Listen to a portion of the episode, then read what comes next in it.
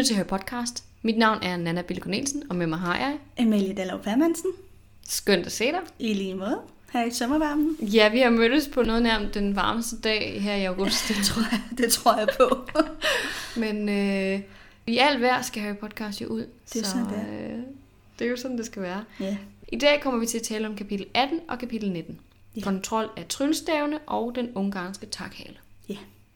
To virkelig gode kapitler. Ja. Vi kommer meget omkring i dag, tror jeg. Det var i hvert fald nogle lange kapitler. Nu har jeg ikke lige talt sideantallet, men det, det var ret langt begge Jeg to. tror, vi er omkring nogle af 40 sider i det ja, i hele. hvert eller sådan fald. noget. I hvert fald. De er ekstremt plotbaseret også, så vi kommer til at... Altså, vi, vi prøver at holde tungen lige i munden, men der sker Mhm. rigtig meget. Fordi det her, det er jo optakten til den første opgave.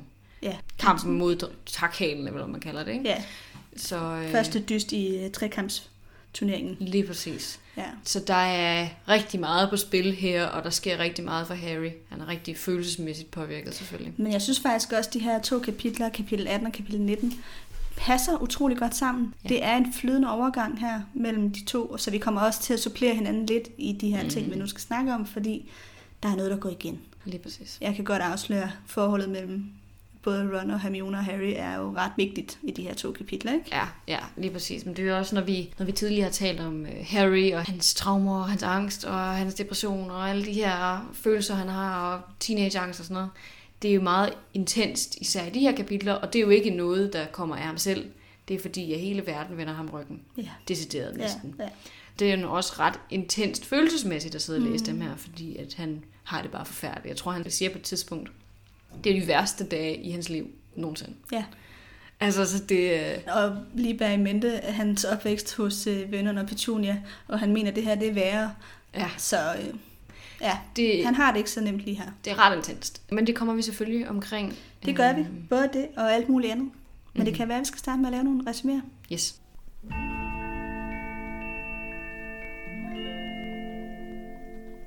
Yes, fordi der sker jo meget, som sagt. Jeg har forberedt kapitel 18, kontrol af tryllestavene. Og det første lange stykke i kapitlet, det handler egentlig mest af alt om, hvordan resten af skolen reagerer på det, at Harry han er blevet udtrækket til at skulle kæmpe i den her finale. Mm-hmm. Vi har jo hørt om Gryffindor-kollegiets reaktioner i et forrige kapitel, men nu hører vi så om resten af skolen, og man kan godt sige, at de har en lidt anden tilgang. Og så, øh, altså, hverdagen går også bare sin gang. Man hører om, at de er til timer i både elixir og botanik og magiske dyrs pasning og pleje, og faktisk også besværgelser. Men det kommer vi tilbage til. Så skal Harry sammen med de andre turneringsdeltagere ned for at få tje- tjekket deres tryllestave, om de øh, fungerer som de skal, så de kan bruges i dysten. Og øh, med til kontrollen befinder sig så også Rita Rivejern fra Mm. Profettidene, som meget, meget gerne vil lave et interview med Harry. Og øh, på en eller anden måde får hun ham ligesom lukket med til at skulle sige nogle ting. Jeg ved ikke, det lykkedes hende på en eller anden måde at trække ham ind i et kosteskab. Ja. Sådan lidt overgrebsagtigt. Men jeg tror heller ikke, Men, han øh, forstår konsekvenserne af, at, at, hvad det er, hun vil ham. Og han regner nok med, at alle skal interviews. Og han er sådan, nå ja, men jeg kan da godt svare på nogle spørgsmål. Det er nok sådan Ja. noget, noget standard. Ja, Men problemet er jo også, hun fabrikerer jo hans svar. fuldstændig. Altså, fordi hvis han bare, han havde bare siddet og sagt, øh, ja, nej. Mm. Hvilket hun laver om til en hel novelle om hans, øh, Ja, ja. Hans, out, hans døde forældre. Og citerer ham faktisk for ting, han overhovedet ikke siger. Det er jo det. Det er jo lodret løgn. Men ja. Ja. ja. Ja. Hun ville i hvert fald ryge i, øh, i, i, i klagenævner. Ja. Den der, det er helt sikkert. Ja, hvis vi havde været i Danmark. Pressenævnet. Pressenævnet. Nå, og så skriver Harris til Sirius, som også svarer tilbage, at de skal tale sammen. Ja. Og det gør de jo så i dit kapitel. Lige præcis. Det er jo der, de, de flugter hinanden rigtig godt. Det er jo ret sjovt, fordi vi har jo random, ikke helt random, men sådan forholdsvis siddet og gået kapitlerne igennem, da vi skulle finde ud af, hvordan skulle vi gruppere dem. Ja. Så bare på sådan, jamen, virker de her ikke nogenlunde lige lange, og jamen, det, det her det passer vist sådan okay godt sammen. Men man kan faktisk først finde ud af det, når man sidder og læser dem, Mm. om de passer sammen. Men det er selvfølgelig også øh, en flydende historie. Så. Ja, Men tilfældigvis passer de rigtig godt sammen. I mit kapitel, der er der forholdsvis kort tid til den første opgave. Jeg tror, vi begynder at nærme os sådan inden for en uge. mm. Øhm, Jeg tror også, det er ugen inden. De skal kæmpe om tirsdagen. Ja. Og det virker som om, det er hverdagene i ugen Ja, inden da. Lige ja. Præcis. Og så bevæger de sig så ind i weekenden. Og de her drillerier, de intensiveres bare meget, fordi den her artikel, som øh, Retrivian har skrevet, den er blevet udgivet. Og øh, der kommer en lang svada om hans store grønne øjne, der fyldes af tårer ved tanken om hans forældre og alt muligt. Og det øh, er jo forfærdeligt, fordi hele, hele skolen kan jo læse det. Hermione bliver også nævnt i den som hans øh, romantiske objekt. Det er sådan meget, meget specielt, men hun, hun, det går også lidt ud over hende, det her. Mm. Ron er overhovedet ikke en del af artiklen, og det er Fleur og Krum faktisk heller ikke. Ej, det Jo, det er rigtigt, de nævnes til sidst i en bisætning, og Cedric bliver ikke nævnt. Nej, Det, og både Fleur og Krum bliver jo så også stadig forkert. Ja, det er Så- rigtigt. Altså, Ja. Rita er virkelig ligeglad. Det er sladdervinklen, den her. Ja, Ja. Det er Harry Potter. Det er det, jeg kunne snakke med Harry Potter, der er det helt store scoop. Fuck. Sådan selve Ja. trekampen. Ja. Men ja, Harry og Ron, de er jo stadigvæk uvenner. Det bliver de ved med at være helt indtil øh, første dyst, faktisk. Mm. Så Harry og Hermione, de tager sig selv til Hogsmeade, fordi der er sådan en Hogsmeade-visit weekenden inden dysten. Mm. Og Harry, han, han tager sig sådan et sted med sin usynlighedskappe på, fordi han kan ikke overskue, at folk bliver ved med at snakke om ham og kigge på ham, og han vil bare gerne være i fred.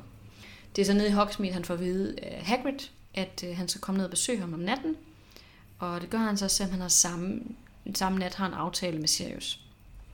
Og det er jo så hernede, han ser dragerne. Han skynder sig op, har en samtale med Sirius, og det er sådan set mit kapitel. Mm. Lige præcis. Der var sket meget. Ja, ja, det er der. Det er der, og, og som du også sagde til at starte med, der er også ret mange plot-vigtige ting mm-hmm. i de her to kapitler. Ja, for eksempel så øh, finder vi jo ud af, da de er i Hogsmeade i kapitel 19, at Dunner kan se igennem Harrys usynlighedskampe. Mm. Det vil sige, at han kan jo faktisk overvåge Harry på skolen Ja. og finde ud af, hvad Harry laver og hvad, hvor han bevæger sig hen hele tiden. Det er jo ret vigtig information. Det er det, fordi uh, Harry han har brugt den som beskyttelse rigtig ja. meget. Ikke? Så det der med, at der lige pludselig er en, der faktisk kan være opmærksom på hans tilstedeværelse på en anden måde end før. Mm. Udover faktisk i træerne, hvor Lupus jo havde røverkortet. Der var han jo Ja, der faktisk kunne også. han også godt se, hvor han gik jo. Men det var kun meget kort tid, at det var i Mm. brug. Og Dunder er jo på skolen hele året. Ja. Så Ja. der er god mulighed for at holde øje med Harry. Det har du helt ret i. Ja. Apropos det med øjet og Dunder, det kommer vi også til at snakke mere om. Men øh, det kan være, at vi bare skal hoppe lidt elegant videre. Ja.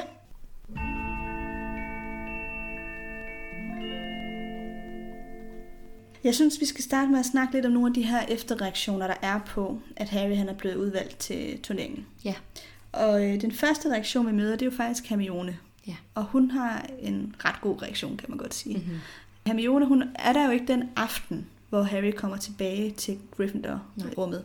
Men næste morgen, som er der, hvor kapitel 18 starter, der øh, Harry han ligger og tænker, åh, jeg overgår ikke at gå ned i storsalen, jeg, jeg kan faktisk slet ikke overskue alle de andre elever lige nu. Mhm. Mm-hmm. Jeg har bare lyst til at snakke med Hermione og Ron, hvis altså Ron havde været i godt humør, ikke? Jo.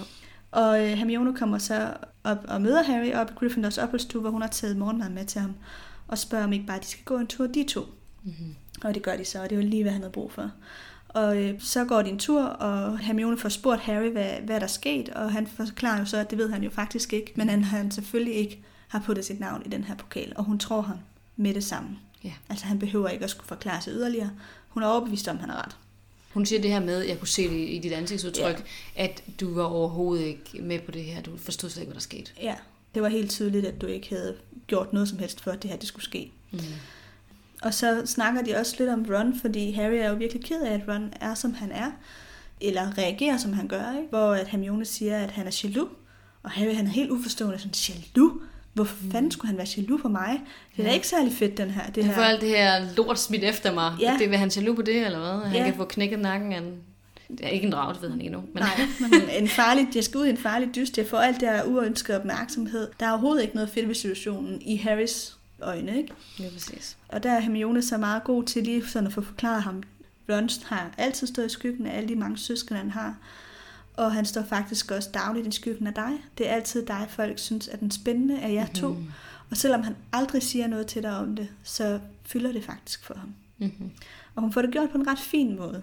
Og Harry tænker da også over det, men altså, det er ikke nok til, at han så forstår Ron. Han er stadig ret frustreret over, at. Ron ikke kan rumme det her. Selvfølgelig. Ron burde jo også være den større person i det her øjeblik at kunne se, at det ikke er noget, Harry synes er fedt. Og ja. altså, det kommer vi også til udfoldelse over både dit kapitel og mit kapitel. Det er øh, ekstremt tærende på ham. Han er ikke glad. Han har det virkelig dårligt med det. Alle er efter ham. Alle siger grimme ting til ham. Der er ikke nogen, han har ingen opbakning overhovedet. Nej. Også de der emblemer, som, øh, som flere af skolens elever går rundt med, hvor der står ned ved Harry Potter, mm. og de støtter Cedric. Det er forfærdeligt at vide, at folk de ikke bakker op om en. Ja, det er mobning i ret ekstrem grad. Ja, det er det. Så det er også, når man bliver udsat for sådan noget, er det vigtigt at vide, at man har sine folk omkring sig. Og der stempler Ronny ud, og sådan, der må du sejle lige selv. Ja. Og det burde han være Den eneste, der faktisk reelt er der, det her med Jone. Ja, Når det er sagt, altså resten af Gryffindor-kollegiet er jo også opbakkende i den forstand, at de synes jo, det er fedt, at de har en Ja. turneringsdeltager med i den her mm-hmm. kamp. Ja. Men de taler ikke med ham. Mm-hmm. De synes, det er mega fedt og har festet over det og sådan noget, men, men der er ikke en eneste af dem, som kommer hen og snakker med ham om det. Og det spørger handler ikke om til, ham. hvordan han har det. Nej, det handler ikke om ham. Det handler om, at det er en fra Gryffindor, Mhm. mm-hmm. som er med i det, og det faktisk- kunne faktisk have været hvem som helst på en eller anden Lige måde. Ikke? præcis. Det er virkelig hårdt for ham, Ja. den her periode. Ja. Vi finder jo også ud af, at Hagrid også bakker op om ham. Ja, fordi han møder øh, Harry jo så senere, og det er jo så den anden i kapitlet, som, som er der på en eller anden måde. Ikke? Og han Mm. får også ligesom spurgt ind til ham. Det er under en team i forsvar. Øh, nej, ikke. Forsvar på mørkets kræfter. Nej, Mm. det er under en team i Mag- Magiske Dyrs Pasning og Pleje, hvor at Hagrid han sætter dem til at gå tur med futskolopenter. Så Åh, er de ja. travlt beskæftiget. Ja, putter sådan en halsbånd rundt om Ja. på dem, eller et eller andet i den retning. Ja, og så får han lige lejlighed til at kunne spørge Harry, hey, øh, hvad sker der? Er du okay? Hvordan går det? Ja. Og der giver Hagrid også meget tydeligt udtryk for, at selvfølgelig tror jeg på dig, og Mhm. jeg holder med dig og alt det der. Så det var rigtig fint. Så han er der også. Men altså, Hufflepuff er sur på Harry, Ravenclaw er sur på Harry, Slytherin er selvfølgelig også sur på ham. Og selv professor Spire får Harry en fornemmelse af, faktisk er sur på ham. Hun er jo deres lærer i botanik. Og han siger, han, beskriver, han beskriver det sådan, at hun er uvenlig, men, men pakket ind. Det er ikke Mm. sådan, at han kan pege på noget og sige, hun sagde det der, eller gøre det der, men det er sådan en fornemmelse, han har. Folk er kølige Det over er for sådan meget subtilt, at hun ikke rigtig gider ham, og Ja. er træt af ham på en eller anden måde. Ikke? Selvfølgelig. Men øh, for eksempel så, øh, de har jo botanik med øh, Hufflepuff-eleverne, og Harry står jo så ved bordet sammen med Ernie Macmillan og Justin Flinch Fest, Justin Flinch, det er godt nok svært at sige. Mm. Justin Finch Fletchley. Ja. Ja. Som overhovedet ikke vil tale med ham. Og det plejer de jo. Det eneste, de faktisk gør, det er, at de griner på et tidspunkt, hvor den der plante slår ham ja. I hovedet. Men det minder mig om, at de selv samme var jo også efter ham i toren. Det er der var alt det der med, med basilisken, og de troede, Ja. det var ham, der kunne ja, åbne kammeret, ikke? Og de rendte rundt og var sådan, ej, det er bare Harry. Så de er jo sådan nogle vennekåber. Det er det, fordi når alt er godt, så, så er de jo nærmest fans af ham, ikke? Mm-hmm. Og så når der er en træls situation, så mistænker de ham og, og gør ham sin fjende, ikke? Jo, de er, meget, de er meget let ved skift. Ja. Generelt den der lille Hufflepuff-gruppe, de er sikkert nogle fine mennesker, men de opfører sig ikke selv pænt over for Harry. Nej. Ikke i sådan generelt. Ikke? Altså Harry beskriver det her med, at nu Hufflepufferne er jo sådan nogle, der tit er lidt oversete på Mhm. Hogwarts. Og nu er der endelig noget, hvor de udmærker sig i ved, at Cedric er kommet med i den her finale, eller den her kamp. Og så føler de jo, at Harry han tager opmærksomheden ja. Ved, at han så også skal være med nu, og ja. Gryffindor så også er repræsenteret. Så det handler jo også om noget lidt andet for dem. Mere end bare Harry. Lige præcis. Og det må- er nok også lidt en frustration over, kan du ikke bare holde dig ude af... Behøver du altid at være involveret i alt? Ja. Og det vil han jo heller ikke. Nej, det vil Men han. det er desværre ikke selvvalgt, det her. Men det er jo også det, Ravenclaw'ne så også tænker, fordi det er Harry så sådan lidt overrasket over. Han troede jo måske, at de ville være lidt mere neutrale i hvert fald. Og de holder også afstand til ham med den begrundelse, at de tror, at han har meldt sig til det her for at få mere hæder og opmærksomhed. Ja. Så det er en fortælling, hele skolen har på en eller anden måde af, at han, at han bare er en opmærksomhedssøgende idiot. Ikke? Han kan ikke få nok. Ja. Og det understreger artiklen fra uh, Retrivieren jo også lidt, ikke? Ja. Det, det, han går med til at lave sådan et uddybende interview og udfolde sin Ja. sjæl. Det gør han jo ikke. Men det er jo sådan, det bliver fremstillet Ja. for, for ham, er det jo bare pinligt, men det skriver sig også ind i den her Det fortælling. gør det. Det er i hvert fald i dit kapitel med til at underbygge fortællingen. Ikke? Ja, især for Ron. Ja. ja så det, det er virkelig det er intens, det her. Det er han, alle vender ham ryggen, på samme måde, som de gjorde i toren. Den her gang er det så ikke bare, fordi at han... Eller bare. Den her gang er det ikke, fordi de tror, at han kan slå sammen ihjel. Den her gang er det, fordi de tror, at han gerne vil være sådan et glitterik-agtig, opmærksomhedssøgende, ja. vil have al heder og ære til sig selv. Ja. Harry øh, sammenligner faktisk også selv situationen her med hans oplevelser i, i toren. Ja. Ja. Det kalder han det så ikke. I bog 2, hvor jeg også oplevede det her. Øh, nej, nej, men øh, han beskriver også, hvordan ja, under alt det her med hemmelighedernes kammer, hvor de alle sammen troede, det var ham, der var aftageren, Ja. At, øh, at de, han oplevede det samme. Men så skri, skriver han, men det er ikke lige så slemt, eller det var ikke lige så slemt, fordi der havde han Ron. Nemlig. Så det er, fylder ekstremt meget, at han ikke har Ron. Ja. Og det kan man godt forstå, fordi Harry har ikke mange mennesker, han kan stole på. Ron og Hermione og Sirius Mm. og Hagrid er jo nok faktisk de eneste, som han rigtigt, altså altid har hans ryg. Nemlig. Dem, han og det har Ron så ikke i den her situation. Men det, det er egentlig noget, der er ret interessant ved Ron, og det er nok også derfor, at, at han personligt for mig ikke er en yndlingskarakter, fordi han er sådan en, der, der lader en i stikken, når det er allermest vigtigt. Det Mm. sker i den her bog, og det sker i syveren, Ja, hvor han også forsvinder på grund af jalousi med sundelse. ja. Det er jo vigtigt at have nuancerede karakterer og så videre, og, og det, det er nogle, nogle nuancerede mennesker, som har alle mulige forskellige følelser. Men han er ikke en god ven, når han gør det her. Nej, men omvendt er det måske også med til at gøre det til et mere realistisk venskab. Det vil næsten også være for meget, hvis aldrig der var kurer på tråden. Selvfølgelig. Det er klart, det er bare altid, når det er værst, næsten. Det føles Ja, som det om, er at det han på det dårlige tidspunkt, at han smutter. Det er det. Ja. Så det, det, er i hvert fald, det er i hvert fald derfor, han ikke for mig er number one run. Fordi han laver de her numre, hvor han er sådan lidt... Han lader sine personlige følelser stå i vejen for, hvad han kan se er rigtigt og forkert Ja. i forhold til Harry. Og det gør Hermione aldrig. Også selvom hun måske har tænkt, fanden laver du? Du opfører dig som en kæmpe idiot. Hun lader det aldrig stå i vejen for, at hun altid hjælper Harry. Ej, Hermione er jo lojal ind til benet, Ja, må man sige. Og det er jo også der, hvor det er trist, at Harry faktisk vægter Rons venskab højere end Hermiones venskab. Ja, for det, skriver, det beskrives jo faktisk også, ikke, at hun kan ikke erstatte Ron. Og Nej. hun kan ikke... Og der er jo selvfølgelig aldrig nogen venner, der kan erstatte andre venner, men, Nej, nej. men han sætter slet ikke lige så meget pris på hendes venskab, som han gør på Rons. Nej, Det er meget tydeligt, at han ikke synes, at det er nok, det hun kan. Lige præcis. Hun, hun tilbyder ikke det samme som Ron. Det er ikke lige Nej. så sjovt at være sammen med hende. De skal altid på biblioteket og og læse. ja. Men, men hun, hun er der. Hun er der altid. Mm. Men, men det er måske også den der med, hvis man altid har nogen, så er det måske heller ikke lige så meget værd, som dem, der kommer og går lidt. Du tænker, at så sætter han ikke lige så meget pris på hende, fordi at hun, Ja. han ved, at hun er der. Lige præcis. Ja. Og Måske. Netop, netop derfor burde han jo. Det er jo det, Ja. men det er sådan, det godt kan blive lidt omvendt, ikke? Ja, jeg ved det ikke, men, men det er i hvert fald interessant, den forskel, der er Ja, ja, mellem de to ja. ja. venskaber, ikke? Øh, men man kan sige, at Ron og, Harry, og Ron og Harry, de fandt jo også hinanden først. Og så kom Hermione til senere. Så det, der kan være noget der, og Jeg tror også, øh, på mange områder har Hermione jo bare nogle andre interesser også, end Mhm. Harry og Ron. Hun har ikke det der Quidditch, som de jo snakker meget om. rigtigt. Og der, der er eksemplet også, hvor han sådan savner Ron, det er fordi, hun ikke kan huske, hvad den der Ronski-finte hedder, Ja, det er rigtigt, det er rigtigt. som kalder det noget andet, ikke? Wonky. Wonky-finten. Ja, ja, det er Øhm, rigtigt.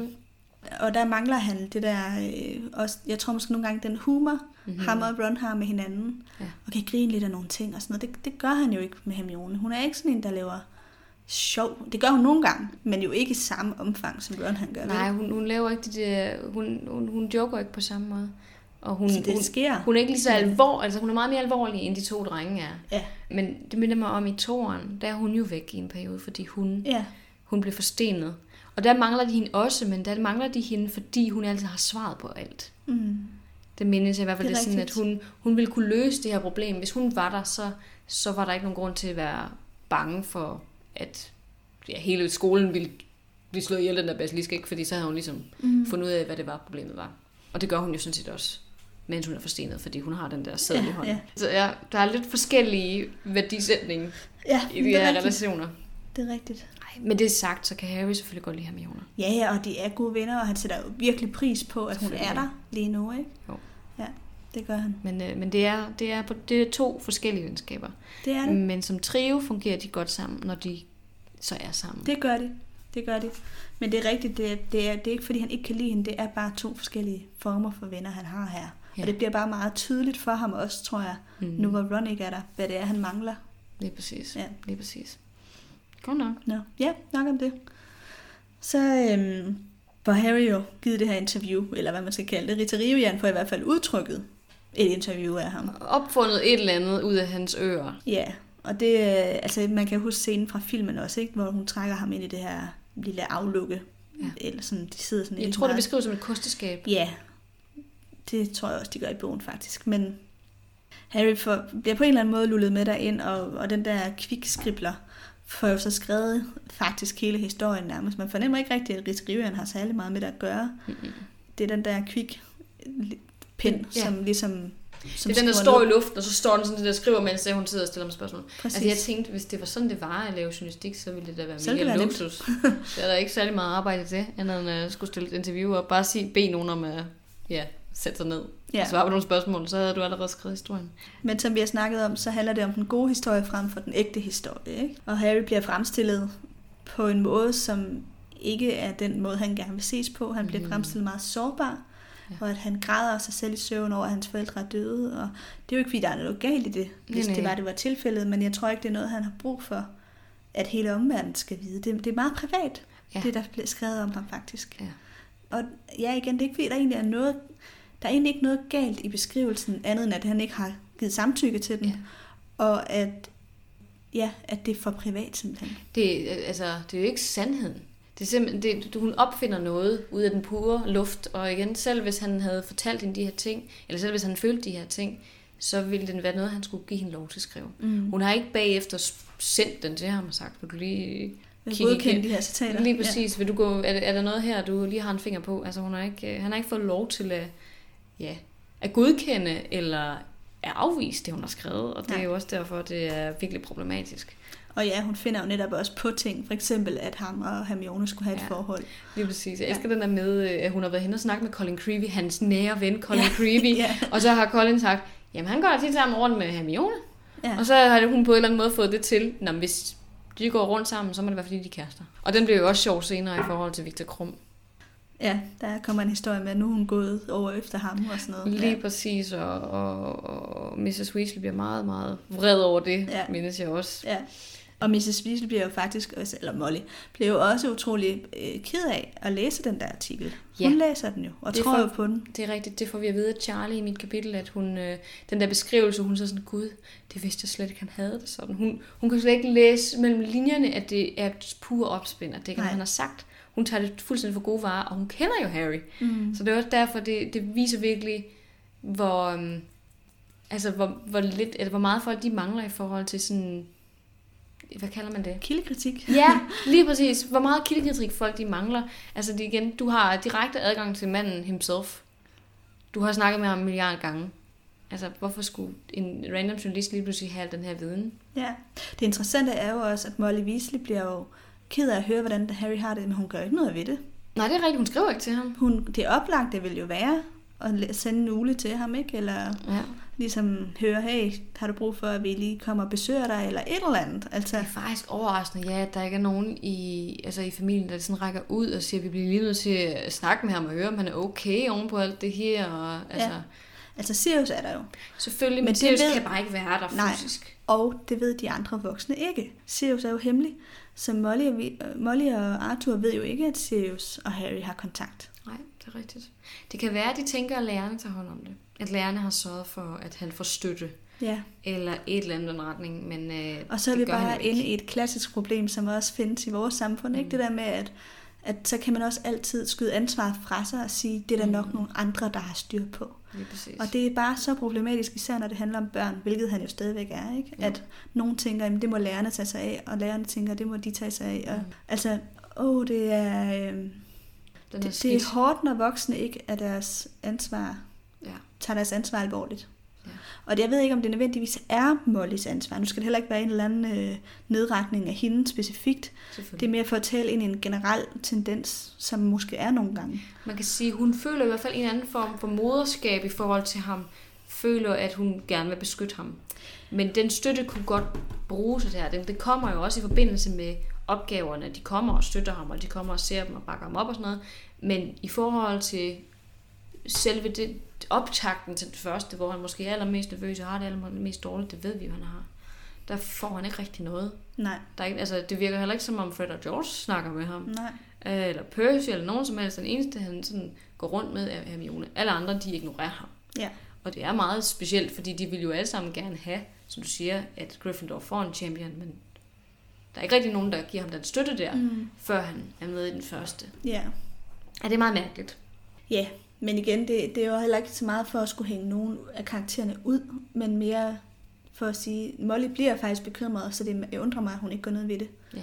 Men det tror jeg, måske der er mange, der kan relatere til. Det kan jeg også godt selv. Mm. Jeg kan også godt nogle gange bekymre mig om nogen eller noget, uden at handle på det altid. Ja.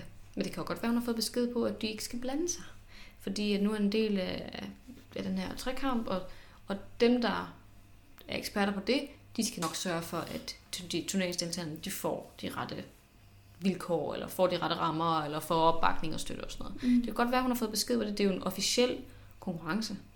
Så det kan godt være, at der er blevet sat nogle restriktioner i forhold til familie, at de ikke må blande sig, eller hvad ved jeg. Ja. Måske. Ja, det ved jeg ikke. Flørs forældre kommer i hvert fald. Ja, men det er først senere, ikke?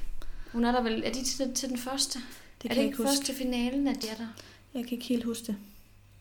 Nej, men jeg tror måske også først, at øh, familien Weasley får lov til at komme til den sidste. Det kan godt være det første til den med labyrinten. Ja. Ja. Hvilket for øvrigt er en meget mærkelig dyst at have publikum på, fordi der er faktisk ikke nogen, der kan se, hvad der sker. Dragen er faktisk den bedste. Ja, Ja, ja, ja toren er jo heller ikke, giver heller ikke nogen mening. Der er de nede under vandet hele tiden. De kan Ja. overhovedet ikke se, hvad der foregår. Men jeg ved heller ikke, hvad... Det har jeg faktisk også noget at undre mig. Sådan, hvor, hvor, hvad tilskuerne får ud af de der dyst. Ja, det det, er er ikke kun, noget. det er kun dragedysten, der giver mening at have tilskuer på. Ja, ja, det er rigtigt. Det er meget sjovt. Ja, nå. Nok om det. Og så, og så alligevel, fordi jeg synes også lige, det er vigtigt at nævne det her med, at hun får jo meget smart lige øh, lempet ind, at de alle sammen skal have taget billeder. Mm-hmm. Mm. Og så får hun også lige ført ind, at øh, jamen, de må også lige have nogle af hver af turneringsdeltagerne for sig selv, udelukkende for, at hun kan få et billede af Harry til den der artikel, ikke? Lige præcis, Ja. lige præcis. Ja. Ja, det er virkelig sjovt. Og det sidste, jeg synes, der lige er vigtigt at nævne i forhold til det første kapitel, det er, at øh, Ollivander, han er jo kommet for at teste tryllestævne. Det er rigtigt. Og igen kan man fornemme det her med, at ens tryllestav afspejler nogle tendenser i ens personlighed. Ikke? Grums er sådan lidt ubøjelig, stiv i det, og Flørs, den har noget temperament. Og, Mhm. øh, altså, der er sådan nogle... Det her hvile, hvile hår. Ja. Og Ollivander, han er ikke imponeret over Flørs og Grums, som er lavet af andre tryllestavsmænd. Ja. Så, øh, så han, det er ret tydeligt, at han synes, at hans egne tryllestav er de bedste, og de Mm. andres, det er, det er noget fis. Men, Faglig øh, selvsikkerhed, absolut. Ja, det må man sige. Hmm. Ja, det var det. Nå, jamen øh, så tror jeg, at vi øh, hopper videre til mit kapitel. Og tingene glider jo lidt over hinanden. Vi nærmer os sådan set bare den første dyst egentlig. Og Ron er jo stadigvæk vred på Harry. Som jeg sagde, så bliver det endnu værre efter artiklen kommer ud. Han troede egentlig, at det ville blive bedre, da han ender med at skulle få en eftersending med Ron. Ja. Fordi at øh, der er en duel ved Elixir Team. Jeg nævnte kort, tror jeg, at, øh, at de skal ned til Elixir på et tidspunkt, hvor at øh, Malfoy så sviner Hermione til. Harry trækker så en tryllestav på ham, og de sender hver en, en forbandelse afsted, og Malfoy rammer så Hermione i hovedet, og hun får sådan nogle hugtænder. Eller ikke hugtænder, bævertænder er måske. Ja, så meget, meget store fortænder. Ja, lige præcis. Det er en hel ting. Men Hammer og Ron ender med at få en eftersidning på grund af det, fordi de står og råber af Snape, at han ikke kan være bekendt at være sådan over for Hermione. Han siger nemlig, at hun ligner jo sig selv. Der er jo ikke noget mm. anderledes ved hende. Men problemet er, at samme dag, det er den dag, hvor øh, artiklen den kommer ud. Den Ja. dag, hvor de skal have eftersidning. Og Ron han er absolut ikke interesseret i at være venner med Harry, efter at have læst hele den der svada. Nej. Men der sker egentlig lidt en udvikling her, fordi til sidst i mit kapitel, der skal Harry op og snakke med Sirius. Det er efter, han har set dragerne. Så skynder han sig op i, øhm, op i Gryffindor-tårnet og sidder og snakker med ham ved pejsen. Men Ron kommer så ned og forstyrrer dem. Og Sirius han smutter så, han når ikke at få nogle vigtige informationer fra Sirius, og han bliver rigtig, rigtig vred på Ron. Jeg siger, jeg skulle lige til at sige, give ham et godt råd til, hvordan han kunne bekæmpe de her drager i den første dyst. Lige præcis, lige præcis. Og når bare at sige, det eneste, du skal gøre, er at... Og Ja. så kommer Ron. Ja, Det er nemlig det. Så Harry bliver virkelig vred på ham, og de er jo forvejen uvenner, så det her, det gør ham bare endnu mere sur. Men det, jeg synes er ret interessant, det er, at Ron han siger noget i retning af, jamen det undrede mig, at, at du ikke var kommet op, eller sådan et eller andet. Det er sådan et eller andet den retning, han får formuleret. Han har i hvert fald været, undret sig og været måske bekymret over, hvor Harry var henne. Han har været væk siden 11-12 stykker, og de sover jo lige ved siden af hinanden, så mm. han kan jo godt se, at han ikke er der. mm. Så han er altså helt ligeglad er han ikke. Nej, han er kommet ned for at kigge efter ham. Ja. Og Harry, han, han bliver bare irriteret, fordi han har lige ødelagt hans samtale med Sirius. Det ved han selvfølgelig ikke, og det tænker Harry også, at han kunne jo ikke vide, hvad det var, han lige spolerede.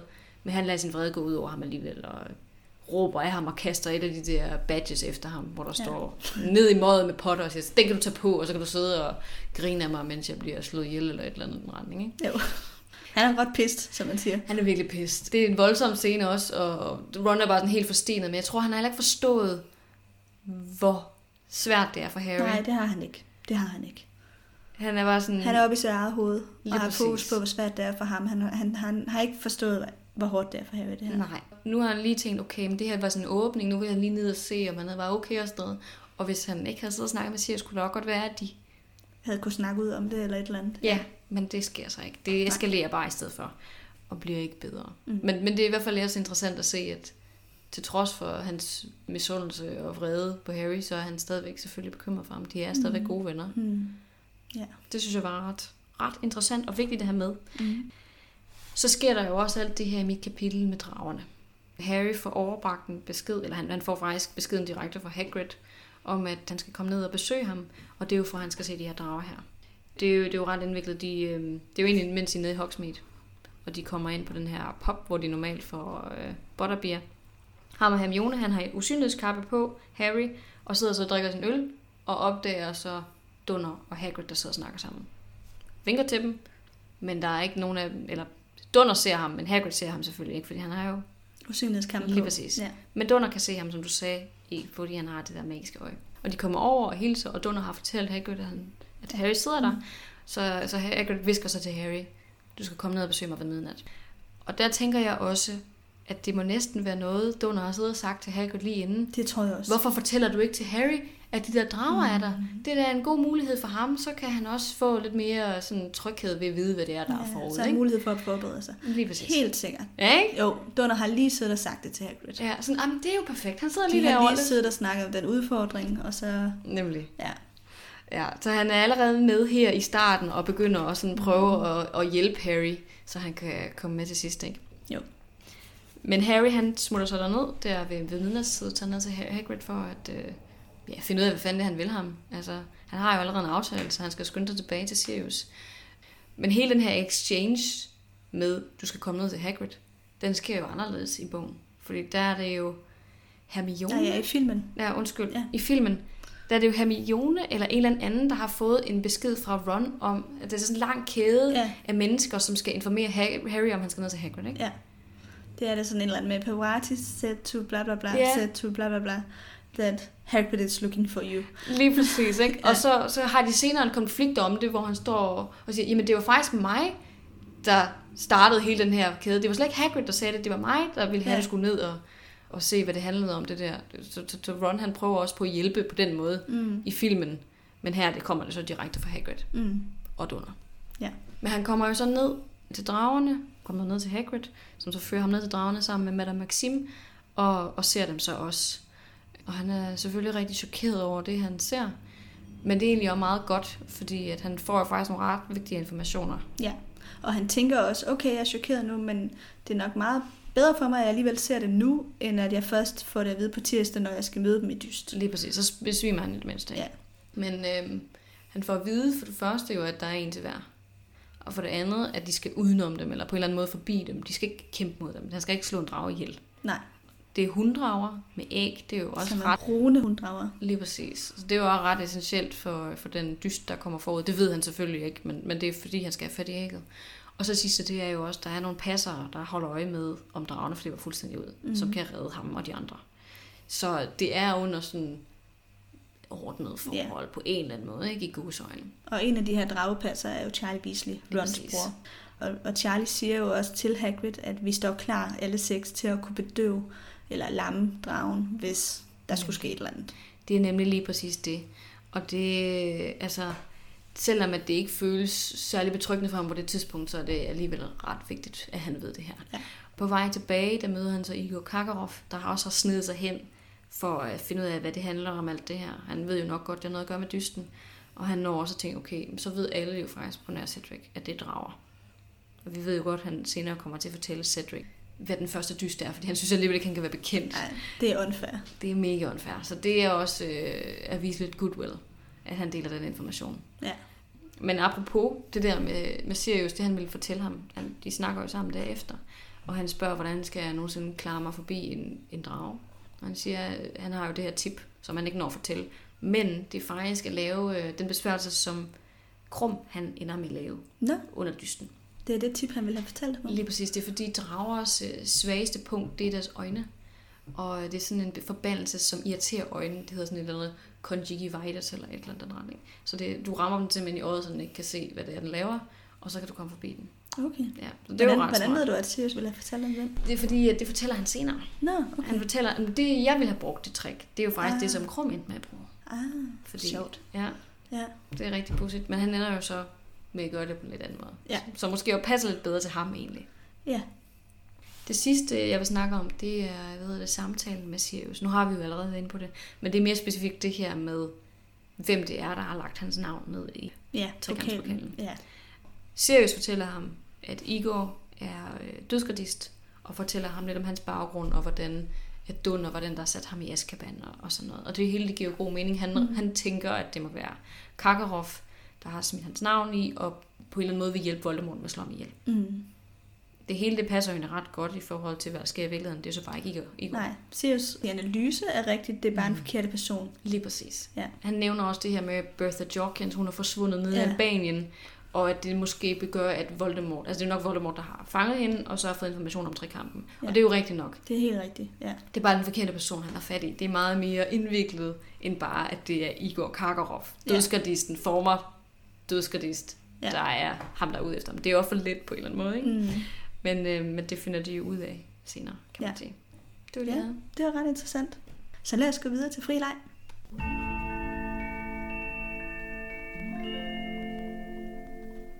Altså, vi hører jo i uh, kapitel 18, at Fleur er kvart hvili. Ja. Og hun siger selv, at uh, fordi der er et hvilehår i hendes tryllestav, så siger hun, at det kommer fra min mormor, som var hvili. Mm. Og så tænkte jeg, kan vide, om man kan finde noget om hende, den mormor der, der var hvili. Og så kan jeg så øh, nu komme med den deprimerende nyhed, at det kan man ikke. jeg har ikke kunnet finde noget om hende. Men jeg tænkte også sådan, ej, det var da oplysende, Ja, ja, ja. eller opløftende, at du lige sådan... Ja, ja, ja. Nej. ja. Så jeg bare brugt så lang tid på at prøve at finde ud af det, så jeg havde det sådan helt, åh, jeg bliver nødt til at sige, at jeg har gjort en indsats her. Det er næsten for sørgeligt ikke at komme og nævne Men det. det er nogle gange, så tænker man, ej, det her, der må være et eller andet Præcis. spændende liggende her. Det er der bare. Der er ikke blevet skrevet noget. Jeg, jeg var tænkt, der må være noget vildt fascinerende. Ikke en Wheelie og et menneske, som får et barn sammen. det er rigtigt. Der må nok. være en, en spændende historie bag. Mm. Og det, det er der sikkert også, men det er ikke en, jeg kunne finde. Det eneste, jeg kunne finde, det var, at de får en datter, som hedder Apolline, og bliver så gift med en, som hedder Delacour, hvorfra det Fleurs efternavn kommer, ikke? Eller Delacour. Så, og jeg kunne ikke finde, at de fik flere børn, så jeg tror kun, de har fået Fleurs mor, Mm. Apolline. Og hun får så to børn, Fleur og hendes lille søster, Gabrielle. Mm. Ja. Det er rigtigt. Så det er virkelig det eneste, jeg kunne finde om den der mormor, desværre. Jeg har ikke engang kunne finde hendes navn. Så øh, Det er jo ærgerligt. Men vi Ja. hører jo faktisk om en del af de her sådan pardannelser mellem væsener og mennesker. Ikke? Flitwick er jo også halvt, eller i hvert fald en eller anden form for nisse, ikke? Andel nisse. mm, Fordi han er jo meget lille, og Hagrid, der også er halvkæmpe, ja. Lige præcis. Så man kan sagtens danne par på tværs af, jeg ved ikke, om man skal kalde det race. Men, Nej, nok, nej, nok mere væsener. Ja, Ja. ja, væsener og mennesker. Jeg tror, man vampyrer kan sikkert også godt mixes Ja, med det tror jeg mennesker. også. Vi hører også om varulve. Lige præcis. Ja. Hvad med husalfe? Tror du, de kan have? Altså, hvis jeg tænker, hvis nisser kan. Ja, som husalfe også kunne. Ja, fordi de, vel, de minder lidt om hinanden, ikke? Men de, Jo. altså, mixet virker oppudsigt. Det er sådan, jo længere væk de kommer fra hinanden, og størrelsesmæssigt, jo mere mærkeligt bliver det, ikke? Villige jeg forestiller mig på størrelse, altså de er jo på størrelse med mennesker, ikke? Mm. Så det er lidt ligesom, jeg forestiller mig, elver er. Harry Potter-versionen af elver. Ja. Det er sådan... ja, det er de lidt. Mm. Ja. Jeg tænker, jeg kommer til at tænke på... Men der må nok være et eller andet sted i historien, nogen, der har en, hus, altså en husalfe og en menneske, der har fået et barn. Absolut. Eller en Ja. og en nisse kunne godt være. Ja, ja. De lidt, passer måske lidt bedre sammen i størrelsen. Ja, det sker i hvert fald i det her univers. Mm. Så det kan være, at vi støder på nogle flere på et tidspunkt. Mm. Ja. Og så øh, det andet ting, jeg lige kiggede lidt på, det er jo, øh, der er jo lidt om tryllestav i det her kapitel, ikke? Mm. Og Grums tryllestav er jo så lavet af Grigorovic, Ja. som vi kommer tilbage til i bog 7. Det er jo den her tryllestavsmager, som er lidt, ja, han har sagt østeuropæernes svar på en tryllestavsmager. Det ved jeg ikke, om han nødvendigvis er fra Østeuropa, men Mm. i hvert fald er han ikke Han fra har England. markedsandelen. Et andet sted. Ja. Han har en lille shop faktisk i Diagonalstræde, hvor de sælger nogle af hans Nå. Virkelig? Ja, som er en konkurrent til Ollivander. Nå, så han har Så- faktisk sådan internationale Ja. lokationer. Ej, Ja, han har sådan en lille, altså sådan en lille sideafdeling, ikke? Mm. Har han i Diagonalstræde. Så der er faktisk også nogle elever, som køber deres tryllestav hos ham. Det kunne jo godt være sådan en som Malfoy eller nogle af Slytherin-eleverne måske. ja, det kunne de godt have fundet på, ikke? I hvert fald, når de i forvejen er lidt fascineret af Durmstrang og... Ja, præcis. Ikke at jeg lige ved noget om det, men det kunne man sagtens forestille sig. Men øhm, noget, der er lidt pudsigt, og det ved jeg ikke, om du har tænkt over, men det er, at øh, i bogen siger Krum på et tidspunkt, at han har fået købt en af de sidste af Gregorovics tryllestav, inden han går på pension. Ja, Og det sker i 1987. okay. Men når man så ser filmen, hvor Voldemort på et tidspunkt slår Gregorovic ihjel, Mm. så slår han ham ihjel inde i sin butik. Han Ja. er omgivet af tryllestav. Han er inde i sin egen tryllestavsbutik. Åh, oh, ja, ja, ja. Så er hvordan rigtigt. hænger det mon sammen, ikke? Der er et Jo. eller andet, enten er det en fejl, eller også er der et eller andet plot, Mm. man ikke ved, hvad er. Ja, det synes jeg bare var lidt pudsigt. Og hans butik hedder for øvrigt Gregorovic Sauberstäbe, som betyder tryllestav på tysk. Okay. Ja, Så det kan faktisk godt være, at han er lokaliseret i Tyskland. ja eller i hvert fald Østrig tysk, eller et eller andet. tysk talende sted. Sjovt. Ja. Men det er jo den der med Durmstrang, det er også sådan tysk klingende. Ikke? Der er alligevel, selvom vi er lidt over i noget Østeuropa, så er vi alligevel også sådan lidt holdt i sådan Midt-Europa. Det, Ja. det, det, der er noget inspiration derfra også. Ja. Og måske også lidt 2. verdenskrig, der stikker hovedet op Ja, i måske. forhold til ens Ja, inspiration. måske. Ja. Det er meget sjovt. Ja. Men det, jeg synes også, det er lidt pudsigt det der med, at det er meget tydeligt, at Ollivander virkelig ikke kan lide ham. Mm. Men jeg har faktisk ikke kunne finde ud af helt, hvorfor. Altså, jeg kunne finde et sted på nettet, hvor der stod, at det er fordi, de var meget uenige om tilgang til tryllestav, eller sådan metoden mm. i, hvordan man skal lave tryllestave. Men jeg kan ikke lade være med at tænke, om det ikke også handler om, at det er det faktum, at det er en konkurrent. Det tror jeg. Ja. Jeg tror bare, at det, det er meget den der med, at man vil være den bedste, og så har de competed, og nok også familierne Mm. på tværs af mange århundreder. Hvad er det? Ollivanders shop har jo ligget der sådan siden før Ja, Jesu det er fødsel eller et er eller gået andet. generation jo. Lige ja. præcis, så det kan godt være, at det er 100-årigt. Nedarvet fjendskab. Lige præcis, det kan sagtens ja. tænkes. Ja. Der ligger nok en meget interessant historie der. Ja. Vi får så ikke at vide, hvem det er, der har lavet flørstave, vel? Gør vi det? Det tror jeg ikke, vi gør. Jeg har ikke hørt om andre tryllestavsmager end de to. Men det kan da være, at der er informationer om det et eller andet sted. Hun siger det i hvert fald ikke selv. Nej. hvem der har lavet den. Men det er i hvert fald ikke Ollivander, fordi han er også ret meget imod, at man bruger hvilehår. Ja. Han synes ikke, at det er godt at putte i tryllestav. Nej. Han, han siger, at det giver en alt for temperamentsfuld tryllestav. Hmm. Men jeg tror også, igen, i hendes specifikke tilfælde giver det også mening, fordi det er, altså, det er hendes aner, det er hendes... Det er hendes DNA. mormor. Ja. Hvis det havde været en anden, så havde det nok måske været problematisk, men, men hun er jo selv villig, så det er jo Ja. derfor, det passer til hende. Præcis. Ja, Ja, det var lige det, jeg hed. det er jo perfekt. Jeg har en sidste ting også øh, om drager, Ja. og det, øh, det kan godt være, at det er sådan lidt, øh, lidt for tidligt at snakke om det her, men alligevel synes jeg også godt, den kunne vi godt tage med nu. Det er nemlig øh, i forhold til, øh, til dysten mod dragen. Mm. Der har jeg fundet en ret sjov teori, Ja. som handler om, om Harrys kamp mod takhalen. Og det er fordi, han, den, den måde, han er over for dragen på, den måde, den reagerer på ham på, minder lidt om den måde, slanger reagerer på ham. Mm. Så der er nogen, der har, der har overvejet, om han måske snakker slangesprog til den. Okay. Fordi det, det, bliver skrevet på et tidspunkt, at han, sådan, han flyver hen over den, og den strækker dens hals op, og han beskriver, at den nærmest står og svejer som en slange foran en slangetæmmer. Altså den står nærmest sådan i trance, den der drage. Og han visler også til den, det står decideret i bogen, han visler til den, kom, kom op og, og fang mig, eller sådan noget. Okay. Og den flyver så efter ham, ikke? Ja. Så, så jeg synes egentlig, det kunne da sagtens være, at han har snakket slangesprog til den der kæmpe drage. Ja. Men så er det lidt vildt, hvis der ikke er nogen, der ligesom i tale sætter det bagefter dysten. Ja, jeg tror bare ikke, der er nogen, der kan høre, hvad det er, han siger til den. Tror du det? Nej, det kan godt være, de er for langt væk til, at de kan høre. Det, det kan godt være, de kan høre, at arena. det er rigtigt. Jeg forestiller mig ikke, at de har givet ham magisk mikrofon på, eller hvad man kan kalde det. Det er vel kun kommentatoren, der har det. De holder vel bare øje med, hvad han laver. Jeg, jeg tænker ikke, han har højtaler på eller noget. Tror nej, du det? nej, nej, det tror jeg ikke. Så han kunne sagtens have sagt noget til den, uden der var nogen, der ville kunne Ja, høre det, tænker ja. jeg. Og han ved jo ikke altid selv, når han gør det. Det er jo det.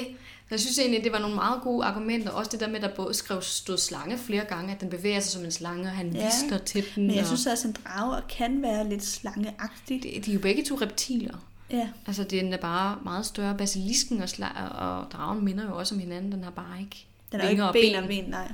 Men de, altså, så det, vi ved i hvert fald store slanger Lidt i gåseøjne, dyr. kan ja. også godt reagere på ham, ligesom basilisken jo mm. godt kunne forstå ham. Ikke?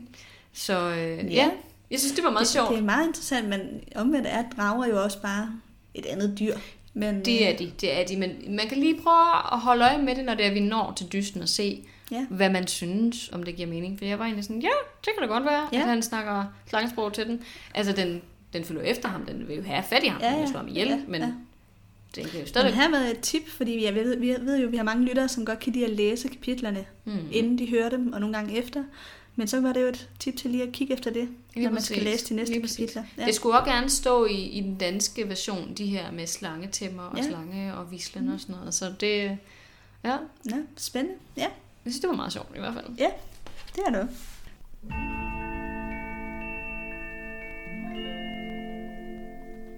Ja, så har vi fået lidt ulepost. Mm. Og i dag er det fra Laura, som har skrevet til os. Og hun har skrevet, øh, jeg, vil, jeg vil gerne stille jer et spørgsmål, som jeg har tænkt på længe. Hvem er jeres yndlingskarakterer, og hvorfor? Og så tilføjer hun faktisk, mine er Cho og Fleur, fordi de er lidt for romantiske ligesom mig. det var meget sødt. Jamen, jeg vil gerne starte med at høre, om du har en yndlingskarakter, og hvorfor. Eller karakterer i flertal kan det jo Jamen, være. altså, vi har jo talt om det før. Vi har jo talt om det mange gange, tror jeg faktisk. Jeg tror ikke, vi har talt så meget om det i podcasten. Nej, det kan godt være, det er måske i andre sammenhænge. Men jeg, jeg tror, at min karakter, min yndlingskarakter, vil være Dumbledore. Med det forbehold, at han også er super problematisk. Ja, ja. Jamen, Og- det behøver ikke være, fordi det er den gode nødvendigvis. Nej, nej. Eller den, man synes er bedst. Det er det. Jeg kan bare godt... Jeg, altså, alting er bedre, når Dumbledore er med, fordi han har altid svaret på en eller anden måde. Han skal nok finde en løsning. Selvom han, han går lidt sin egen vej.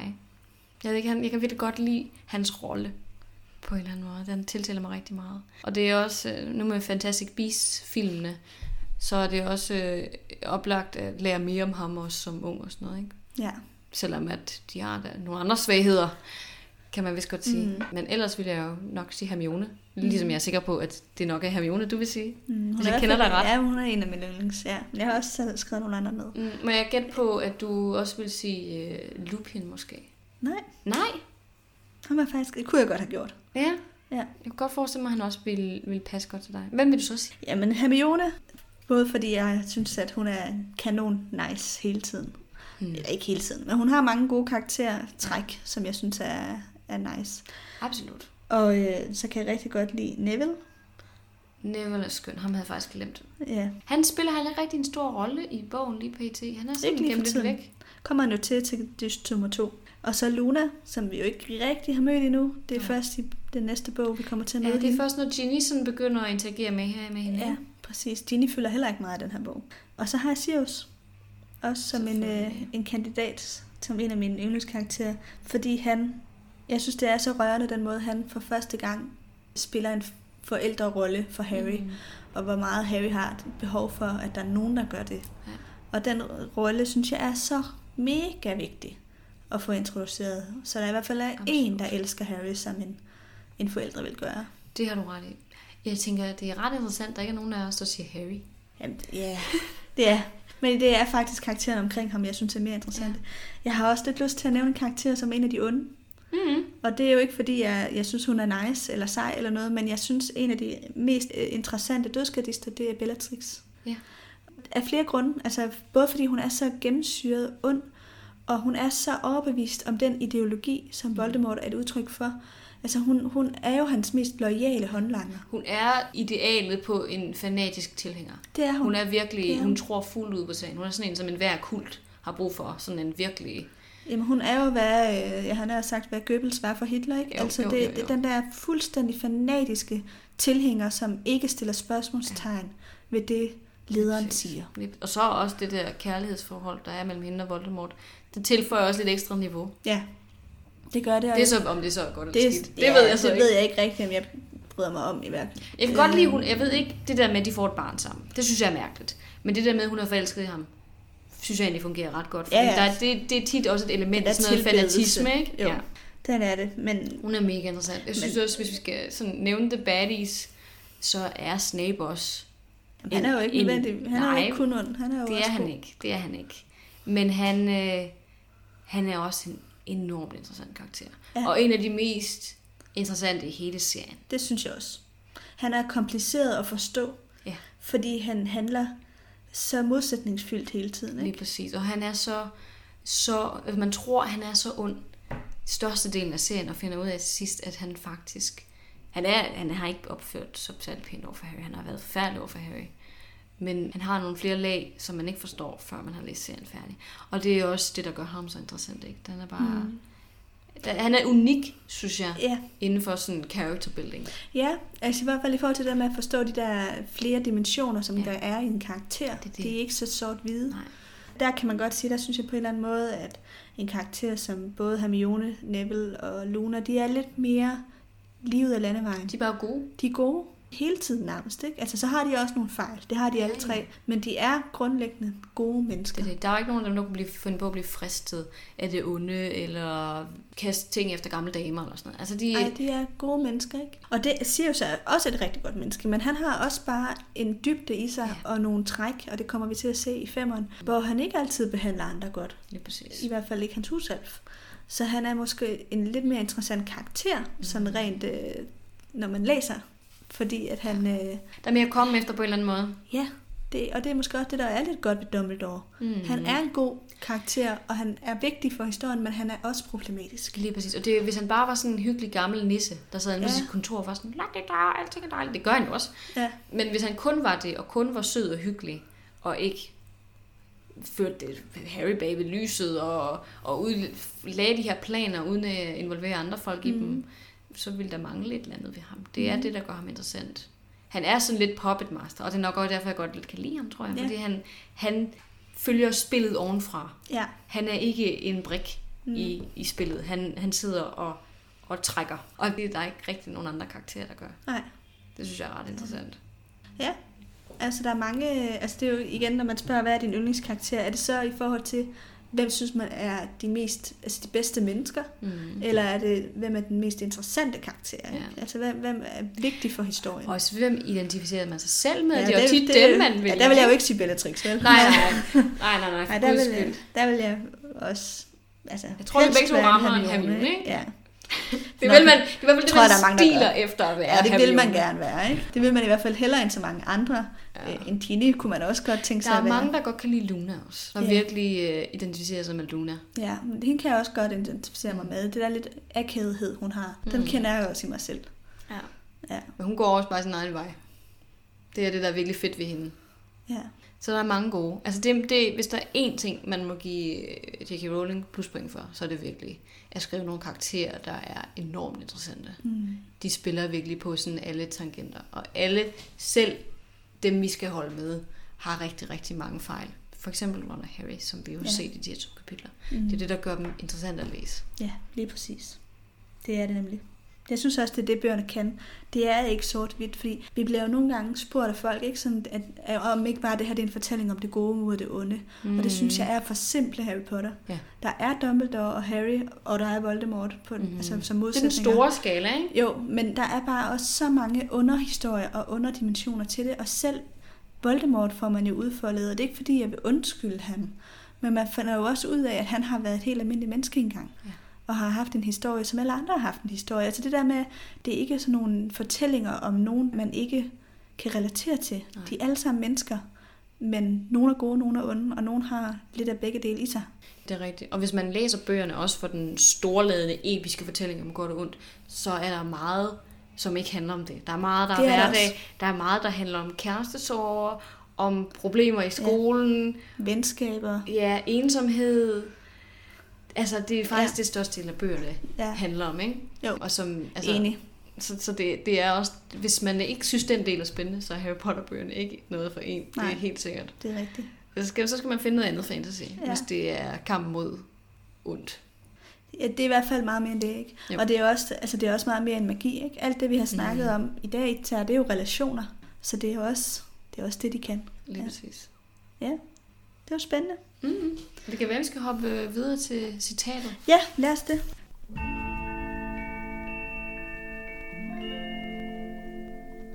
Men øh, jeg skal vel næsten starte, når jeg har det første kapitel. Det synes jeg. Jamen, øh, jeg har valgt, nu har vi snakket lidt om Ritterivjern, og jeg synes mm. Mm. næsten, jeg vil give et eksempel på, på noget af det, som den der kvik skribler, den kan finde på at skrive. Mm, det er så sjovt. Så det er, det er det, jeg har taget med. Det starter her. Det er så øh, før. Det er Rita, der starter. Det der er en prøve. Mit navn er Rita Rivjern, reporter fra Profettidene. Harry så på firepinden. I samme øjeblik Rita Rivjern åbnede munden, begyndte den grønne kvikskribler at græsse ordene ned på pergamentet. Attraktiv blonde Rita Rivjern, 43, hvis skarpe pind har punkteret mange oplæste egoer. Det bedste hele er, at jeg, jeg tror ikke, hun er 43. Hvad tror du så, hun er? Jeg gætter, hun er ældre end 43. Ældre? Det kunne lige være sådan en ting, hun kunne finde Nå, på at den også om. blev pyntet på alderen. Tror du ikke det? Selvfølgelig, det har jeg ikke lige overvejet. Jo, selvfølgelig. Det kunne jeg Hun er sagtens sikkert forestille mig. 47 eller et eller andet. Ja, ja, ja, ja. Det tror jeg. Min, den handler om dragerne. Jeg synes, jeg synes, det var lidt for, for meget at tage dramaet med Harry og Ron med. Ja. Jeg tænkte sådan, puh, den ville være hård at slutte på. Så vi tager dragerne i stedet. Ja. Hagrid førte Madame Maxime forbi en klynge træ og stansede. Harry skyndte sig at nå op på siden af dem. I brøkdelen af sekund troede han, at der brændte bål, og at mændene løb rundt om dem. Men så tabte han underkæben. Drager. Fire enorme, fuldvoksne, grumt udseende drager rejste sig på bagbenene i en fold indhegnet af massive træstammer, brølende og fnysende med ilden blæsende op mod den mørke nattehimmel fra deres store gab fulde af hugtænder. Uh, da, da, da. Slam. Slam. Så nu ved han, hvad der venter ham. Ja, det gør han. Og det kommer vi til at snakke om Det næste gang, tror jeg. Det gør vi. De næste kapitler, de hedder... Den hedder Den første opgave. Så der kommer vi i hvert fald til at snakke mm. om det. Og Husalfernes befrielsesfront. Alright. Så kommer vi lidt tilbage til det. Yes. Ja. Jeg tror, det var det for i dag, Nana. Ja. Tak for i dag. Tak for i dag. Og så må I have det rigtig godt derude i sommervarmen. Yes. thank you